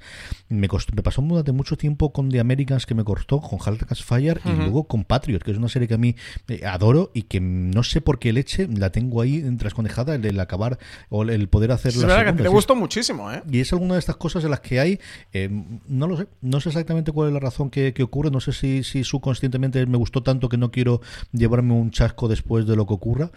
Hay veces pasa, ¿eh? que pierdes. Como me pasa con Better Call Saul, que la temporada pasada me quedé a mitad de temporada. Esta es una serie que veo yo solo, que María no, no la ve, y que se me quedó ahí en el cuarto o quinto episodio. Se me quedó atrancada, y ya como la tenía atrancada, quería poner mal día con el estreno de la nueva temporada. No lo hice y me he perdido la nueva temporada, que es otra de las tareas que tenemos este verano. Pero oyentes, de verdad, es que vemos muchísimas, muchísimas series, no nos da tiempo a todas. Ojalá, ojalá, porque los oyentes se creen que nos pagan por ver series y no se dan cuenta de que nos pagan por trabajar mucho y para hacer esa cantidad de trabajo hay que ver además series. Pero ya, ya quisiéramos nosotros que realmente nos pagaran por ver series. Nos pagan por trabajar y en ese trabajo tenemos que ver muchísimas series. Esto es como los médicos, eh, que le pagan por estar ahí operando o atendiendo. El conocimiento ya se le presupone. Seguimos adelante con nuestro canal angular, seguimos adelante con una nueva llamada y es que tenemos a Álvaro Nieva en el otro lado de la línea telefónica. Álvaro, ¿cómo estamos, guapísimo? Hola, ¿cómo estás? Muy bien, pues estaba viendo screeners, que no sé si puedo contar que estoy viendo o no. Que os puedes verlo, sí, Marina también nos lo ha contado. No sé ya cómo tendrás el embargo para decirnos si puedes decir de lo que estás viendo o no. Oye, otra oleada de screens que nos ha llegado en las últimas semanas, que eso yo creo que sí podemos decirlo, interesante. Parecía que tenemos un parón las últimas dos o tres semanas, pero la cosa parece que la maquinaria vuelve a funcionar, ¿eh? Sí, pero aún así estamos viendo la relación que va poco a poco. Y incluso yo me atrevería a decir que estamos están algunas plataformas pisando un poco el freno a nivel de estreno. Yo veo ahí los próximos meses más escasillos. Lo que sí que es verdad que muchas series que se han ido estrenando estos meses están empezando a tener doblaje, que entonces habrá mucha gente que ve las series con doblaje que, que se animarán a verla ahora. Estamos repasando estos 100 programas de Gran Angular, Álvaro, de los distintos en los que has intervenido o lo que se ha escuchado, ¿cuáles son los que recuerdas con más cariño? Pues mira, a mí me encantan los que participo con Concepción, Concepción Cascajosa, nuestra gran Conchi, que es maravillosa, sabe muchísimo, y cualquiera a su lado es, pequeñísimo. Y, por ejemplo, con ella hicimos a principio de año un repaso de las series que venían españolas en este 2020. Yo creo que también lo hicimos el año pasado, si no recuerdo mal. Y eso lo he disfrutado mucho. Y por decir alguno así como más cercano en el tiempo, que la gente pueda escuchar, yo creo que el que hicimos eh, Valen, tú y yo, sobre las series que estaban buscando las cadenas, me parecía como un tema como muy de estos que decimos nosotros muy café para cafeteros, pero que, que me parece que es muy interesante, sobre todo también para la gente que pueda entender cómo funciona eh, lo que es preparar un guion y lo que es conseguir encajar un guion en el sitio concreto, en el sitio eh, que hace falta ese guion. Entonces me parece como un tema bastante chulo. Aquí, como diría Juan Carrasco, como parte externa, eh, tengo que decir que lo escuché a principios de la semana pasada porque tenía varios programas de Forest Series eh, atrasados. y me encantó, me pareció un programazo el que hicisteis eh, los tres está súper chulo, creo que sirve muy bien para conocer cómo funciona la industria, cómo está funcionando, cómo funciona a nivel de producción, de guion, cómo funcionan las cadenas y las plataformas, lo que buscan, lo que no. Eh, muchas veces para confirmarte las ideas o los pensamientos que podemos tener ya concebidos y muchas veces para subvertirlos y para desmontárnoslo. Eh, comentabais el caso de como que ninguna está ya buscando su ansiedad Juego de Tronos, que fue este último año, dos últimos años, temporadas de Juego de Tronos que estaban todas las plataformas como loca y Netflix con su The Witcher y Amazon con su El Señor de los Anillos y que por un lado, porque sé que las plataformas de una manera u otra han tenido su Juego de Tronos o porque Juego de Tronos terminó como terminó y parece que se desinfló un poquito el globo de, ese ansia de encontrar su Juego de Tronos y porque han venido fenómenos nuevos y al final la televisión va mucho por modas y por, lo último que, que está en boga, ver cómo evoluciona, cómo va cambiando, ojalá podamos tener acceso a contenidos como este todos los años y podamos hacer un, un programa así, un gran angular así, porque es un pulso eh, perfecto de, de, lo que se está moviendo, de lo que se está cociendo en la industria y también de lo que vamos a ver en la próxima temporada o las dos próximas temporadas. De verdad, me encantó. Felicidades de mi parte.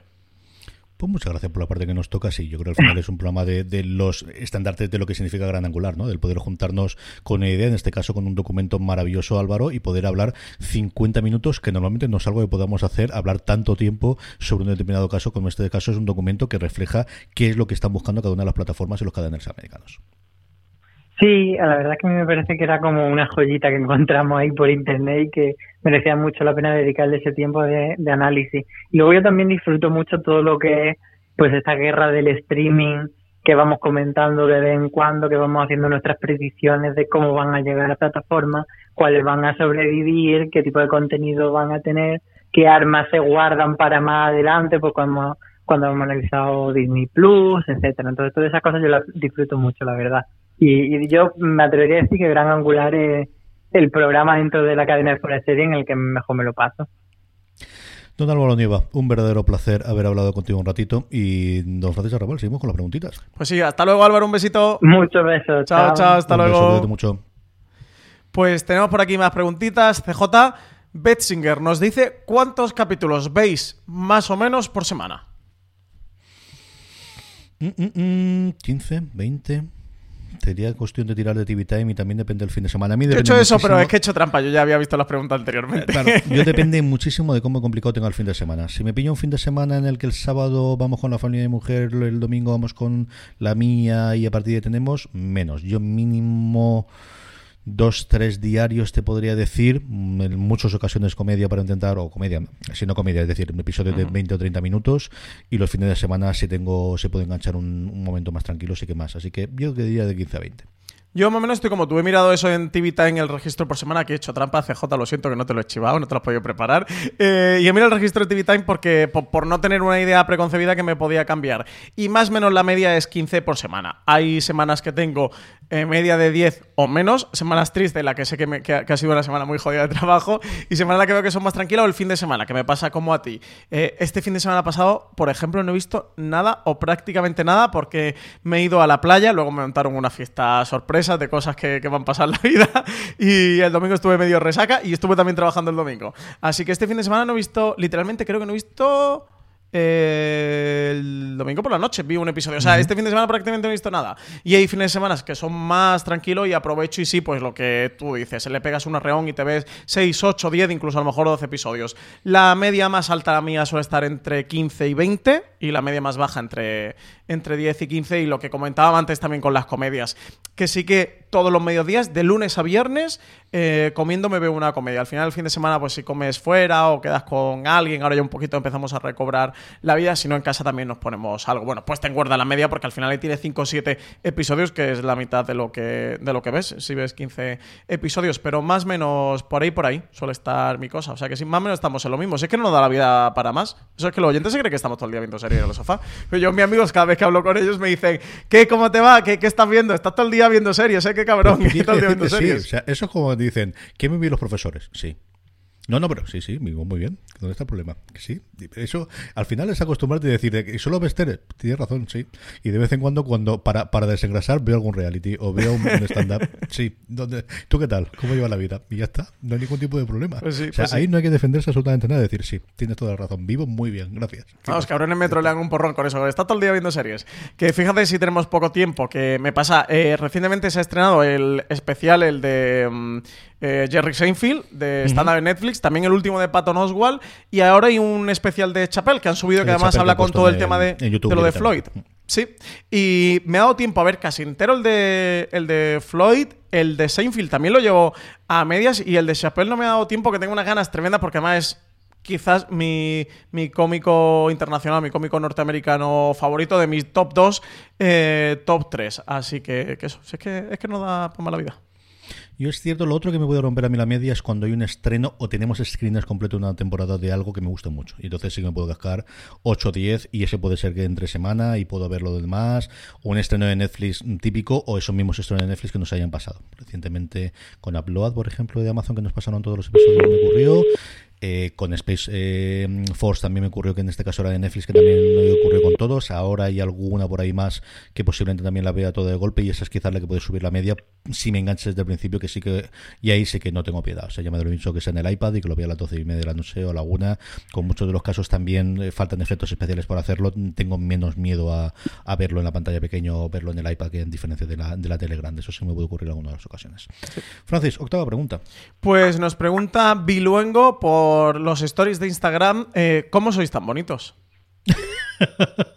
Esa es la pregunta. Yo que responda mi madre por mí, ¿eh? Un día la llamamos fan, y que responda por mí. estas cosas. Se hace lo que se puede, se hace lo que se puede y a veces lo que no se puede también. Hombre, es que con esas gorras ganan mucho, CJ. Pero lo de la gorra, Alberto, el otro día, cuando estuvimos precisamente hablando de stories de Instagram, en el directo de Instagram, nos dijo de cómo, cómo sabemos ya la edad de que al final todos salimos cuando tengo que salir en, en este, si no tenemos el maquillaje y la peluquería alrededor, todos salimos con algo en el pelo. Y tiene toda la razón. Al final, a mí no me gusta absolutamente nada cómo salgo. Al final, bueno, pues uno nació en el 2020 o está haciendo estas cosas en el 2020 y entiende que tiene de la parte de imagen. Y aquí he aprendido de, de también Kevin Smith. Es cierto que Kevin Smith lleva un peluquero. O sea, él en cada una de las cosas que tiene, cuando tenía que hacer estas cosas, llevaba detrás. Él lleva las gorras al revés, que es una cosa que nunca me ha gustado cómo quedaba. Y al final es una cosa de a mí me gusta llevar gorras, me gusta mucho llevarlas, sobre todo en verano. Es, no es que la lleves solo para el programa. Aquí tenéis algunas poquitas, porque ahora he tenido que improvisar este, este fondo de, de, de despacho puntual por todo el tema de la COVID y especialmente para las clases, desde una puerta donde cerrarlas. Pero suelo llevarla y empecé a llevarla. Y yo creo que al final, esto, o tener un síntoma, tener alguna cosa personal, a mí me gusta. Tom Basel, que es, eh, antes hemos hablado mucho de lo que veo de series, pero yo lo que más veo comiendo cenando suelen ser vídeos de YouTube y uno de los que más veo son de Dice Tower, que hacen reviews de, de juegos de mesa que me gustan, pero sobre todo por la dinámica que tienen ellos y porque al final llevo mucho tiempo viéndoles y me gusta el rollo. Y Basel siempre lleva un sombrero. Y es una tontería, pero al final mm, lo identificas con la persona. Yo no digo que sea exactamente así, pero sí que en parte me gusta cómo queda la estética, me gusta el ponerme la gorra y también me sirve a mí de ya estoy modo on para grabar. Y es una cosa que al final pues también te sirve. Pues sí, está muy bien. Sí, sí, que se ha convertido ya en sello identitario tuyo, ¿eh? Eh, Kevin Smith ha dicho que lleva un peluquero para los programas, para ponerse la Él gorra luego para atrás. Yo creo en los programas, en los podcasts no, pero cuando tenía los stand, los, los iba a decir los stand-up, es que al final es un stand-up. Lo recuerdo porque sí, en el momento que él hace, ¿no? el que le detectó cuando él le dio el jamacuco que le fue fue la persona que llevaba y que le estaba haciendo el pelo y él ha dicho a veces no sé quién que me hace los ajustes del pelo. Entonces yo creo que cuando ayer un programa para Showtime que al final tenía cierto sentido. Creo que cuando hace la cosa que ahora hace en el Scuman Villa de Cantina que viene de su casa, aparca y lo hace ahí, creo que no. Pero sí tiene un peluquero, sí, claro. Sí que te iba a decir que se nota el presupuesto de IMDB, ¿eh? Porque pagar a un Sí, sí, peluquero para ponerte la gorra encima es que, es que va bien de presupuesto. Bueno, tenemos más preguntas y tenemos que hablar con María, ¿no, Francis?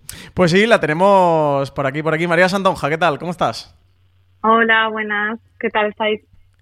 Pues con muchas ganas de hablar contigo de estos 100 gran angulares, en primer lo de los lugares, de todos ellos, María, ¿cuáles recuerdas con más cariño de los que has oído, que son prácticamente todos, por no decir absolutamente todos, y de los que has intervenido también? Pues me cuesta elegir porque debo decir que es uno de los formatos que a mí más me gusta de los que tenemos en la cadena, porque el enfoque de poder hablar de la industria, nosotros que nos gusta tanto y poder hablar en profundidad, eh, a, mí me encanta porque a veces no me da tiempo a leer todo lo que publican los compañeros en, en la web y de esta manera si hay alguna cosa gorda la analizamos. Y no sé, quizá mm, los de cuando ha llegado alguna plataforma, los especiales que hemos hecho cuando ha llegado Apple TV o cuando ha llegado Disney Plus o Kiwi, ese tipo de programas me gustan mucho y también eh, todos los que hacemos a principio de año repasando un poquito eh, lo que van a traer las, las diferentes plataformas o un poco el, el enfoque que tienen para el año y a final de año de valoración del año también me gustan un montón. Creo que son programas que dan una visión eh, muy muy interesante, muy detallada y muy global, como dice el, el, nombre, ¿no? Gran angular, te dan el gran angular ahí de la, la perspectiva a los temas. A mí es que me encanta el formato, así que felicidades en esta celebración de hoy. El nombre lo clavamos, ¿eh? Es absolutamente. Todos lo hemos, lo hemos clavado, no pueden ser más descriptivos de la temática que tienen. Son la, sintaxis perfecta de, cada una de las de cada una de las descripciones. Aquí lo que tú decías, CJ, al final, eh, María eh, programa y edita los, todos los programas de fuera de series. Así que, María, yo creo que eres, eh, con diferencia, la que más programas escuchas de fuera de series y de los grandes angulares. Yo intento no perderme ninguno, pero es verdad que por falta de tiempo a veces se me acumulan y tal. Alguno me he perdido, sobre todo los que más me suelo perder es de review por el tema de spoilers, porque hay veces que no he visto la serie y me los guardo y los escucho al mes siguiente o a los tres meses o a los seis meses. Hay alguno que me he escuchado al año siguiente, pero tú eh, inefablemente te los escuchas todos, no te queda otra.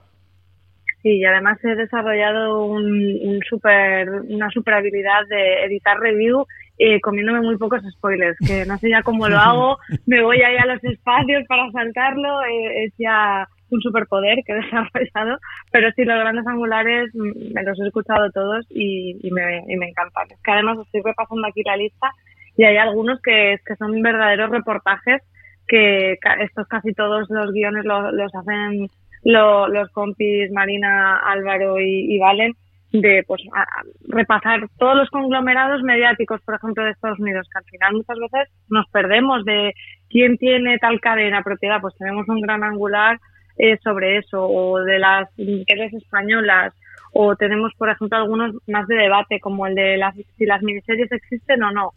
¿no? Poner la atención en ese tipo de temas, más de debate, más de análisis de la industria, me parece que de, lo, vamos, creo que es lo que más nos diferencia, ¿no? Creo que es el programa que más, eh, más marca de la casa, más de especializados en series que tenemos.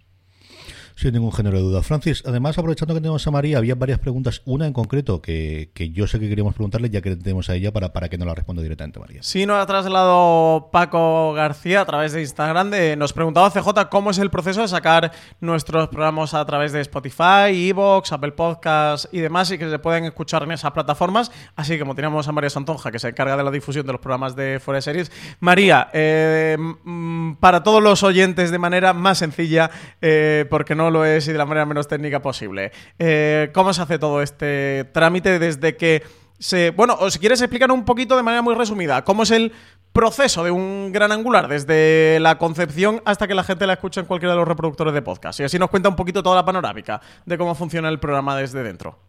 Si estás buscando un buen podcast de análisis y debate en tu idioma, te invito a que escuches Pulso y Péndulo. Yo soy Carlos Curbelo. Y yo soy Fabiola Galindo. Todos los jueves analizamos temas de actualidad en Estados Unidos y Latinoamérica. Fabi y yo no siempre estamos de acuerdo, pero sí tenemos un objetivo común. Queremos servir como antídoto contra las noticias falsas y la polarización. Pulso y Péndulo. Busca nuestros episodios en Apple Podcast, Spotify o en tu aplicación favorita. Have you ever felt depressed about work only to have your dad be like, Why are you so down? So you told him you hate your job, and he said, Well, you better talk yourself out of it. And then you thought, Hmm, I love to talk. I could host a podcast. And then you went to Spreaker from iHeart and started a podcast and got good at it, then monetized it, then quit your boring job, then told your dad, Thanks for the advice. And he was like, Well, that's not what I meant, and I don't understand what a podcast is, but you seem happy, so that's great, kiddo. You ever do that? Well, you could. At Spreaker.com. That's S P R E A K E R. Ask your dad. Actually don't. Vale, pues eh, nosotros tenemos un calendario editorial donde vamos programando eh, con bastante antelación los programas. Como decía, con gran angular hay algunos que están ya como muy fijos porque sabemos cuándo van a ser los Emmy, cuándo van a ser los Globos de Oro. Aprovechamos también eh, a veces el, el, final de una serie o el aniversario para hacer estos programas que tenemos de El legado de, que hemos hecho de Breaking Bad, Perdidos, etcétera. Entonces tenemos ese calendario y después van surgiendo temas, ¿no? Como ahora con el coronavirus, pues obviamente hemos hecho uno de cómo ha afectado el coronavirus a las series. Eh, esos programas, algunos hago yo los guiones, otros los hacen los compis de, de redacción, porque bueno, viendo qué persona es la que del equipo que mejor puede hacer el, la documentación y elaborar el guion. Después mm, buscamos a también los yo busco los participantes en el podcast con el mismo criterio, quien creo que lo puede hacer mejor. Eh, todas las personas que van a participar revisan ese guion, eh, lo amplían con lo que la persona que haya hecho el guion, pues detalles que mm, se le hayan podido pasar o que puedan aportar otras visiones. Hacemos la grabación, después se edita y mm, la pregunta que nos hacía el oyente de la distribución, bueno, pues tenemos un alojamiento. Actualmente estamos en Simplecast.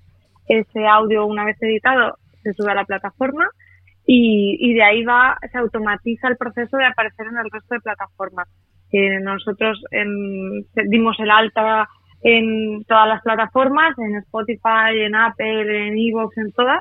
Eh, le dimos el feed, que es esta matrícula del podcast, por no entrar en temas técnicos, y, ya, y lo subimos una única vez en nuestro alojamiento de podcast y ya gracias a ese feed el podcast aparece en el resto de, de sitios. Veces tarda un, un ratito, pero es cuestión de minutos, no, no, no suele tardar ni, ni media hora normalmente en aparecer. Y así, pues todos los oyentes, cada uno nos puede escuchar en la plataforma que más cómodo le resulte. Sí, que esto es muy importante decirlo. Lo recordamos siempre en cada programa para los oyentes, que, que la cadena de podcast de Forest Series se puede escuchar en todas las plataformas, que también estamos en Spotify. Ahora CJ también nos hemos hecho youtubers. Este programa, por ejemplo, se puede ver en YouTube y varios de los programas de Fuera de Series, streaming todos y luego algunos de los grandes angulares, de los top, de los review, de los razones para ver, se pueden ver en YouTube. Así que si escucháis nuestros programas, se los podéis recomendar a cualquier amigo, familiar que se suscriba. Si le gustan las series o le podéis pasar algún episodio concreto y que luego se puedan suscribir. Creo que al final, pues Spotify no es lo que casi todo el mundo tiene, porque más allá de los podcasts se puede escuchar música, incluso muchas veces eh, eres usuario premium. Así que también estamos por Spotify. Para los más podcasteros, pues Evox Android o Apple Podcast, si es dentro, dentro de Apple. Pero bueno, parece importante los podcasts de Forest Series eso, que se puede escuchar en cualquier, en cualquier plataforma. También estamos en Google Podcast, eh, en Pocket Cast, bueno, en los millones de reproductores de podcast que hay. No, aprovecharía este episodio 100 para que la gente echara un vistazo a todo ese histórico de programas de Angular, porque hay muchos que eh, o bien son atemporales o te sirven mucho para, para coger perspectiva de lo que ha pasado en los últimos años en el mundo de la serie. María, un beso muy fuerte, muchísimas gracias por seguir haciendo todo ese trabajo y, que sigamos hablándonos mucho más de estos 100 programas. Un beso a vosotros, hasta luego. Un besito, chao, hasta luego. Francis, pues nos queda una, dos preguntitas como máximo, ¿no? Pues sí, nos queda ya última pregunta, décima y última pregunta. Habrás observado que, que, no le he dicho nada de que le echa la culpa de lo de, New Pop, ya cuando le edite, pues que se dé, ya, ya que se entere, que se dé cuenta. décima y última pregunta, BJ, de este, de este especial, 100 episodios de, de Gran Angular. Isma, de Twitter, arroba decf nos decía, viendo toda la guerra que tenemos con tantos servicios de streaming y con los últimos en llegar, como Apple TV Plus, Disney Plus y HBO Max, ¿cuál creéis que van a llegar a altura de Netflix en unos 5 años y cuáles se van a quedar por el camino? Yo creo que son dos preguntas distintas. Es que una cosa es que llegue a la altura de Netflix y otra cosa es que se quede por el camino. Es que mm, no es absolutamente necesario que todas lleguen al nivel de Netflix. Yo creo que aquí eh, tenemos siempre el sentido este de, los de, de, Highlander, de los inmortales, de que solamente puede quedar uno, y eso no es cierto. No es cierto en la música, no es cierto en los libros, no es cierto en el cine, y tampoco es cierto en las plataformas de streaming. Yo creo que no va a quedar solamente una. La estrategia que tiene Netflix, yo creo que es una de las ganadoras, pero también lo puede ser Disney, también lo puede ser Play, ¿por qué no? Y también lo puede ser. Yo creo que no es necesario que tengan un único ganador si hay alguien que pueda llegar a tener la cantidad de contenido y de pagarlo, es decir, vamos a ver, aquí hay varias. Una, por catálogo histórico, Disney la que mejor podría estar posicionada porque no solo tiene las novedades de los últimos 10 años como Netflix, sino todo su catálogo histórico y todas esas marcas con las que pueda desarrollar a futuro. Luego hay dos que tienen a efectos prácticos con, eh, dinero infinito. O sea, Amazon y Apple, si quieren, si la, movida aquí es mm, tenemos que gastar más dinero que nadie, es capaz de hacerlo. ¿Y tú puedes montar una plataforma gastando más dinero que nadie? Sí, Netflix lo ha demostrado en los últimos 10 años. Otra cosa es cuando tardes, es otra cosa es que a los accionistas te diga, oye, igual esto no tienes que hacerlo, pero es de los pocos juegos es de los pocos lugares y los pocos sectores económicos en el día de hoy los que invertir más dinero no te garantiza que tengas un éxito, pero sí que puedes tener un buen lugar en la mesa. Es decir, al final, gastarte 6.000 millones, ¿te va a dar un juego de tronos o uno de los soprano? Pues no lo sabemos, pero sí que incrementa mucho más en la cantidad y sí que incrementas. Te pueden meter cosas y puedes tener series luego eh, mucho menores, pero sigue de los sitios donde hay. Y efectos prácticos, Apple puede permitirse gastarse el dinero que se gasta todos los años Netflix a día de hoy porque tiene otras cosas que hacer, mientras que Netflix es su única bala. O sea, tiene estas suscripciones o no, salvo que decide de repente vida, porque ya digo yo que vender los, los cómics no es lo que le va a dar de comer ni pagar las oficinas que tiene a día de hoy, salvo que compres en Spotify, que es otra cosa que yo me maligno que en un momento dado podrían hacer, o que podría tener una fusión entre las dos. Entonces, yo creo que por un lado es, ¿realmente es necesario que tengan? No, yo creo que aquí no va a haber un ganador único, a menos a corto plazo creo que al final, como suele ocurrir en estas cosas, las que más fastidiada tienen son todas las que se han quedado en el camino, que pueden ser por un lado los, las plataformas pequeñitas y sobre todo los canales de pago, los que en Estados Unidos están dentro del cable y que aquí están en las plataformas de clásicas, los canales que hemos tenido siempre de pago, son los que yo creo que están a día de hoy en tierra de nadie. Pero además yo creo que tienen suficiente dinero, suficiente capacidad a día de hoy para aguantar 5, 6, 10, 12, 15 años al menos a día de hoy. Veremos qué ocurre. Yo creo que a dos, tres años es cuando podemos ver un poquito más cómo está la, la situación a día de hoy. Sí, no, yo estoy plenamente de acuerdo con todo lo que tú has dicho. Es este debate que más o menos correcto eh, suele ser el habitual y al final sí que tendemos humanamente ¿no? a quién va a ganar o quién va a estar ahí, quién va a perder, quién se va a quedar por el camino, quién, quién será el vencedor, el triunfador y quién va a morir en, esta guerra, porque además le hemos apellidado así que son las guerras del streaming y lo comentábamos antes con Álvaro Nieva. Mm, desde luego que Netflix ha ganado es indudable.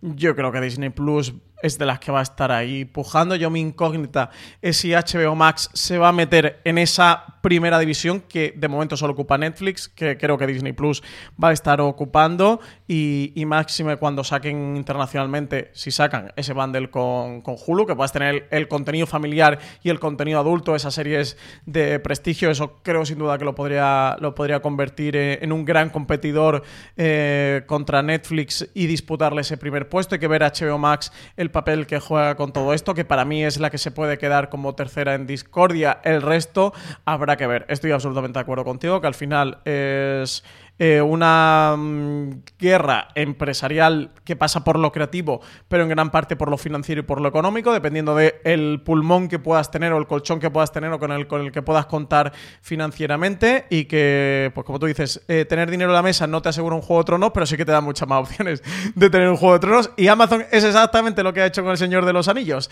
Me he gastado 250 millones de dólares en comprar los derechos y ahora me voy a gastar otros 250 en producir las dos primeras temporadas y, y suma y sigue. Esos 500 millones de dólares como mínimo le van a garantizar eh, tener ese gran fenómeno. Pues no se lo garantiza. ¿Se lo ha acercado? Y tanto.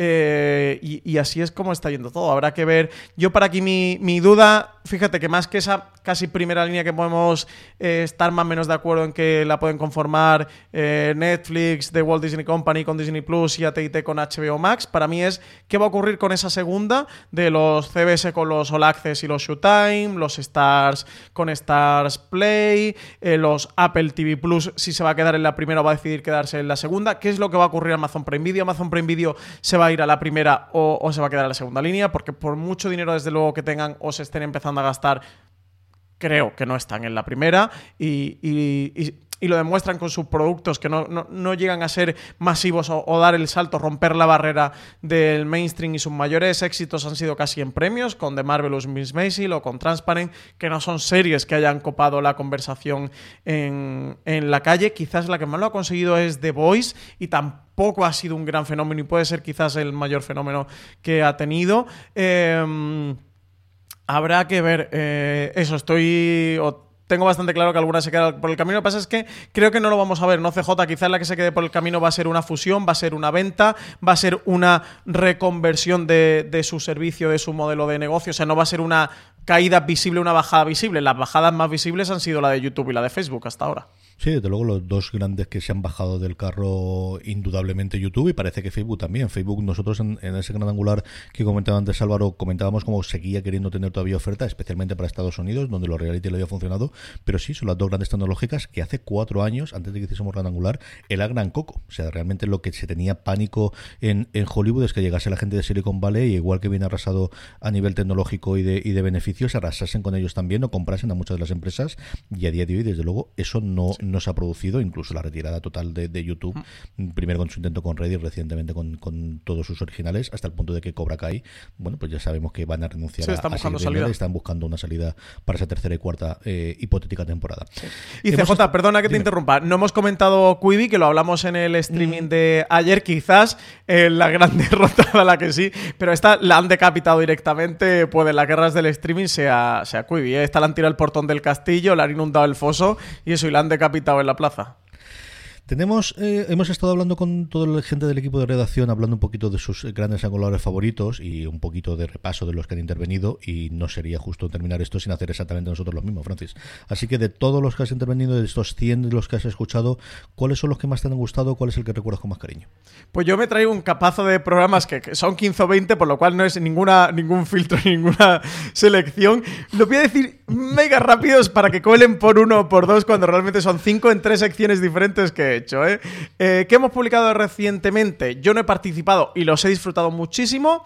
De alguno hemos hablado ya. Eh, como el cómo han cambiado las series en la última década, que lo hemos comentado con Valen. También el de qué series eh, quieren comprar las cadenas y plataformas de streaming, que lo hemos hablado con Marina. Y a eso le sumo tres más. Cómo funcionan las series diarias, que lo hiciste tú con Alberto Rey Borja González Santaolalla. Un programazo también para conocer bien la industria y la industria española. ¿Cómo está siendo el 2020 en el mundo de las series? Que también me ha parecido muy buen repaso de lo que llevamos de año. Y otro programa que me ha gustado mucho, mucho, de la web serie La Autoproducción, las series españolas a los márgenes, programa que grabaste tú con Miguel Pastor y Marina Such. Y me parece un programa precioso también a todas esas series de las que no solemos hablar habitualmente y que trazan un recorrido, una trayectoria de eso, de esas series que no copan los titulares, pero que han sido importantes y que de luego son buenas series. En los que yo he participado, me han gustado mucho así últimamente dentro de Filming con Jean-Marie Ripoll, eh, que fue el programa que grabamos con uno de los fundadores y director eh, editorial de, de Filming, auténtico programazo. Uno que hice yo de Dentro de Vamos Juan, con Diego San José, Borja Coveaga y Víctor García León, creador y directores de la serie hablando de la primera y de la segunda temporada de la comedia política de TNT. Luego, cómo está afectando el coronavirus a la televisión, que lo hicimos al inicio de la pandemia con todos los movimientos que había. ¿Cómo funciona el doblaje en España? Que lo grabamos tú y yo, CJ, con Antonio Villar, el director de doblaje de Juego de Tronos, voz de Meñique y de multitud de series. Y los cómicos de stand-up asaltan las series, que fue aquel programa que grabamos eh, tú y yo con Iggy Rubin, famoso monologuista, muy famoso monologuista eh, español, que hicimos repaso a toda esa serie. Bueno, desde Seinfeld a Chappelle Show y a tantas otras. Pasamos por Mira lo que has hecho o El fin de la comedia aquí también en España con, con Berto Romero o Ignatius Farray. Y luego los temas anuales que hemos comentado. María Santonja hablaba de los legados que Valen ha recomendado el de Homeland. Tenemos Big Bang, Juego de Tronos, Perdidos, El Hora Oeste, La Casa Blanca, Friends, un millón. Los análisis de plataformas que siempre nos han quedado muy guay de cuando ha desembarcado Apple TV Plus o, o Disney Plus o HBO España y los repasos de final de año y las nominaciones de los premios. Y no voy a decir más porque si no voy a decir los Pues son 99 todos, programas quitando me este. ¿Cuáles son los A ver, tuyos, yo- CJ? Cuéntame, a ver, ¿cuáles son los que a ti más te han gustado, Yo- más disfrutado? Álvaro lo comentaba antes, y es que lo- los que hemos hecho especialmente este año, que también lo hicimos el año pasado, eh, con Conchi hablando un poquito de todos los estrenos que vamos a tener y de toda la función de las plataformas. Además recuerdo porque grabamos dos seguidos, se iba de casi una hora y media, recuerdo que estuvimos cuatro horas prácticamente hablando y ahí se mete ya no solamente el, el cómo será el programa, sino la grabación del mismo. Eso es uno que recuerdo muy cariño y recuerdo además cómo estamos grabando y estando, y eso es uno de los que recuerdo sin ningún género de dudas. Yo creo que los de género de entrevista, que al final lo tonto, lo tonto, Gran Angular no es un programa de entrevistas hasta que lo es y hemos tenido esas incorporaciones colaboraciones con gente de fuera, que al final es una tertulia y un comentario con ellos, pero al final tenemos a alguien fuera. Tú comentabas a Jeremy Ripoll, evidentemente el programa sobre las series diarias con Borja, muchos de esos, o ese de Rubín, en el que al final quizás siempre estamos tú y yo, nos falta un programa de entrevistas en la cadena donde lo podemos encajar, donde podemos tenerlo, y esto es lo más parecido que tenemos, ¿no? Más allá de esas versiones que tenemos en streaming, que suelen ser más cortitas, evidentemente por el formato del programa, que podamos tener. Y luego yo sí recordaba uno, que además he ido a buscar cuál era exactamente, que fue el Gran Angular 41, que es un programa que se llama Series para Niños, que disfrutan también sus padres, que hice junto con Miguel Pastor, que habitualmente lo tenemos, y Julián Clemente, con el que hacemos entonces Slamberland, y que hace mucho tiempo que no lo hacemos, y es un programa muy especial, porque al final tiene su público, y somos el que somos, pero sí que esa cruzada que yo pensaba que venía mucho más eh, cercana, pero que ya viene desde hace unos años de, ya que hay que ver series, o se tienen que ver series infantiles en casa, busquemos series buenas. De verdad que entre Cayu y Hilda hay un mundo absolutamente clarísimo de series que podemos tener. Y ahora que además yo estoy intentando, sobre todo desde la cuarentena, ver alguna serie con las crías que nos ponemos a verla, y he hablado varias veces de este Ya está Mágico, una pizca de magia que en Amazon, que no es la mejor serie del mundo, sí, yo lo sé, pero ya que tienes que ver una cosa con las crías, no es mala idea. Así que ese yo creo que nos quedó en su momento chulo y que igual habría que revisitar o volver a hacerlo, pues si no de los próximos 10, siempre de cara al 141, el Gran Angular 41, para aquellos que estéis de cara a verano también, de qué puedo ver, porque las niñas van a ver o para las niñas van a ver, series para niños que disfrutan con los padres creo que es un programa que nos quedó chulo y diferente y de nuevamente algo de, lo que es orgulloso de, que se pueda hacer un tipo de este programas en, en Gran Angular, Francis. Pues sí, eh, estaba muy bien. Yo que él también lo, recuerdo, también estaba entre mis favoritos. Eh, muy, muy chulo. Sí que además no han salido todos buenos. CJ no nos ha salido gran angular malo, ¿eh? Creo que no, vaya, ahora que me venga a mí a la memoria, no, no, eh, el malo no se me viene, o sea que yo creo que no, que han quedado todos bien. Nada, aquí sobre todo recomendar a los oyentes, lo decía María Santonja al final, eh, la mayoría de grandes angulares son programas atemporales, sí que es verdad que algunos tienen información como el lanzamiento con Disney Plus o Apple TV Plus que comentamos el precio o en qué dispositivo se puede ver y tal, que era como más la actualidad inmediata de esa semana, pero que a día de hoy sigue siendo vigente, porque puede que haya algún oyente que no sepa mm, dónde puede ver Disney Plus, ni cuánto cuesta o cómo contratarlo, etcétera, etcétera. Entonces, siempre buscamos darle a Gran Angular ese punto más atemporal de que sean temas relevantes, pues como cuando compras una revista y, te la guardas, ¿no? Que aparte, más allá de ese punto de actualidad que puedan tener los programas y que ligamos o intentamos ligar la actualidad porque tenga ese punch de, interés, siempre le damos el cariz a estos programas de programas atemporales y que se puedan escuchar siempre. Lo que os decía antes con, con Valen, que el del repaso de la, de la década me lo he escuchado un par de veces y sigue siendo un programa vigente. Es verdad que a veces la actualidad se empeña en dejarnos lo antiguo. Comentaba Álvaro a aquellos de las producciones originales de lo que va a venir de series españolas, que lo hacemos de repaso por plataformas. Como Netflix normalmente se ha esperado que nosotros saquemos el programa para esa tarde o al día siguiente lanzar una nota de prensa con 3, 4 o 5 proyectos más que lo comentamos. Pero quitando, quitando eso, son programas muy atemporales o que funcionan independientemente de la actualidad y que también cuando lo escuchas con unos meses a veces ver cómo, ves cómo han cambiado las cosas y porque acertamos o porque la cagamos estrepitosamente también suele ser gracioso escucharlo. Sí, sobre todo yo suelo hacerlo de cara al cuando grabamos lo de final de año, lo de primero de año, de qué aventurábamos entonces y qué es lo que pensábamos que ocurriría en cuanto a plataformas, en cuanto a estrenos y cosas similares y, y siempre es curioso, pues eso, aunque sea un año vista, ver cómo cambian las cosas en este mundo tan loco que tenemos. Don Francisco Arrabal, por 100 años más, por 100 programas más, por muchas cosas más. Pues sí, pues muchísimas felicidades, CJ, a ti y a todos los oyentes de Fuera de Series que nos han escuchado cada uno de los grandes angulares, a todo el equipo de Fuera de Series. Y oye, si hay algún oyente de verdad que ha escuchado los 100 programas, que nos lo comente, que nos lo ponga por Twitter o nos lo ponga por Instagram, yo que sé, aunque sea le hacemos una camiseta o una taza por, ser oyente fiel y, persistente, aunque sea un premio de fidelidad, se ha ganado, yo que sé, eso, intentamos hacerle alguna taza o algo y se la mandamos. Pero eso que nos lo demuestre, ¿eh? o sea, que, que, sea auténtico, que ha escuchado los 100 programas. Más de uno seguro que sí. Así que, y aquellos que no, los tenéis todos disponibles. Los tenéis todos en las plataformas de podcast, así que podéis escuchar desde ese primero que Francis nos ponía el corte inicialmente hasta el pasado 99, eh, porque este es los 100 de Gran Angular y con eso terminamos. Don Francis Arrabal, un abrazo muy fuerte. Hasta el próximo programa. Hasta el próximo Gran Angular, CJ. Y a todos vosotros, gracias por escucharnos y como siempre os digo, recordad, tened muchísimo cuidado.